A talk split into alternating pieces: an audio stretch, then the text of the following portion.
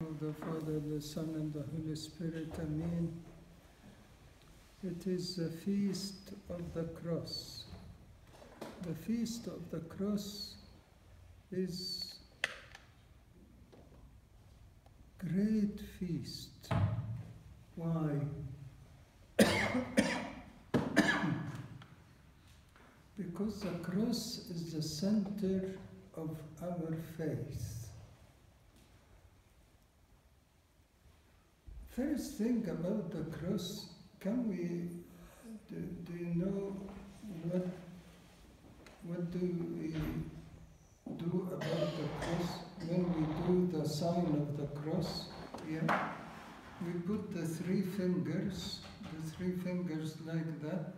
It means what the Holy Trinity are one expressing our faith. And when we say which is above there and hidden, and the Son, who incarnate, and the Holy Spirit, who transferred us from the left to the right for our salvation. The cross had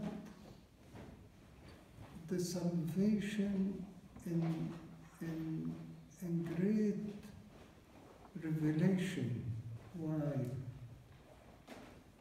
Because on the cross, the Lord took our sins and the punishment and gave us His holiness, His body and the blood. So he took what is ours, as Saint Athanasius have said, and gave us what is his, and made it continuous, unfinished forgiveness, unlimited love that no one can apprehend what is its dimensions. It's like an ocean of love. Everyone sins, the Lord takes it. And the Lord gives him his holiness, his love, his body and the blood. It's the greatest ever sacrifice the Lord has done. On the cross as well, the Lord has emptied himself.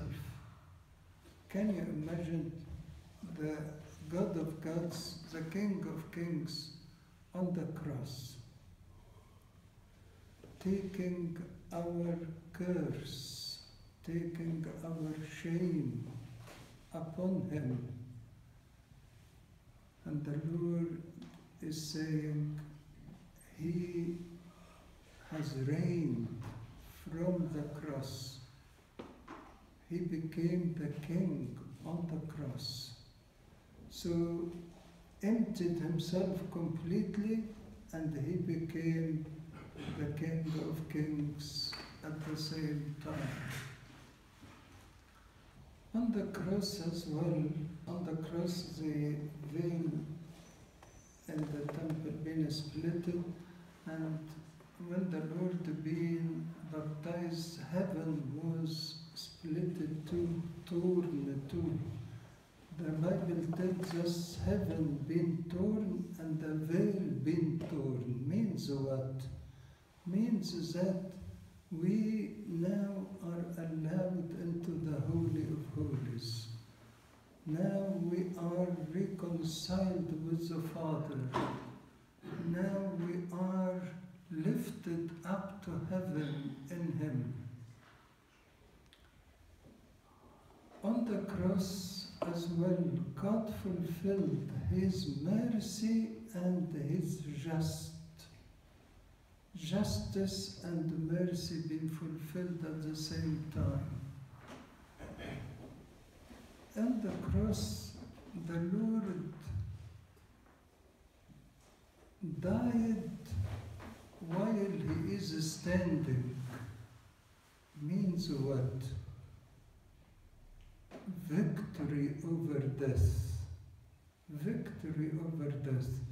and of course, when he was risen, had victory over death. So on the cross, we had victory over the last enemy, the Bible tells us, which is death. On the cross as well, God reconciled the heaven and the earth and lifted us from the earth to heaven to his Father. That is what the Lord has offered us salvation, giving us his life, his holiness, his eternity, and reconciling us with the Father. What should we do about the cross? The Lord said, Whoever wants to be my disciples does what? Does what?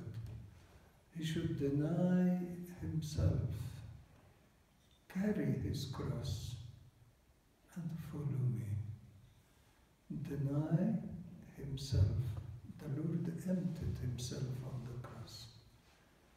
Carry his cross to be crucified with him. To share with him his cross, his suffering, his pains. But every suffering and pain we have will turn into glory and joy. And then follow him. And then follow him. May the Lord give us to do like him on the cross, be able to sacrifice our lives for others. That is the greatest ever love God has given us.